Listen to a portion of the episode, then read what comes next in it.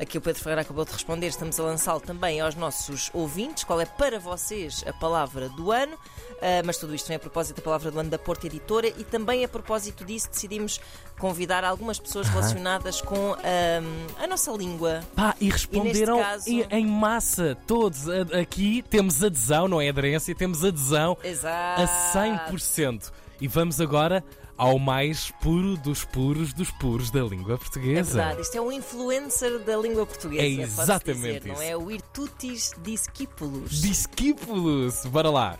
Salute a vós que auscultais manhãs de Antena 3. Em Peninsular Porto, Cale, este dia não seja livre de nuvens com momentos de forte chuva. Porto atinge 10 e 6 graus, Lisboa, ou Licipone, 10 e 7, Faro, 10 e 8. Em Açores, céu seja com muitas nuvens e com momentos de chuva. Ponta Delgada atinge 10 e 8 graus.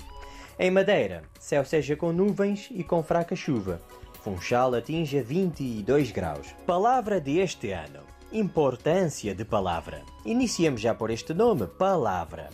Palavra, alguém rude de outros tempos disse em vez de parábola. Podemos imaginar isto? E nós continuamos rude dicção esta, mas não sabemos dizer verbo, não sabemos dizer nome, estes digamos. Assim, verbo de este ano, importância de verbos, disto que dizemos e escrevemos. Verbos são intérpretes de mundo. Por verbos inteligimos mundo. E quando verbos, quando este fundamento é corrupto, em ruína, então de que modo toda a operação restante de nossas vidas, feita sobre este fundamento, não seja corrupta? Papagueamos dicções de outros tempos, de muita rudeza. Falar é a rude dicção de fabular. Cumprimento e comprimento são rudes dicções de complemento. E sem esta inteligência, depois dizemos aberrantes verbos.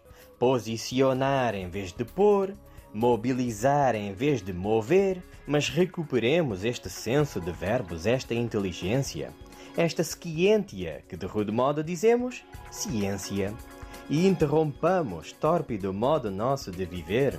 Atenção a leituras. Epá, que maravilha. Que Pois é, rudos. sigam o, canal eh, de YouTube o Virtutis Discípulos, eh, assim é que se diz bem.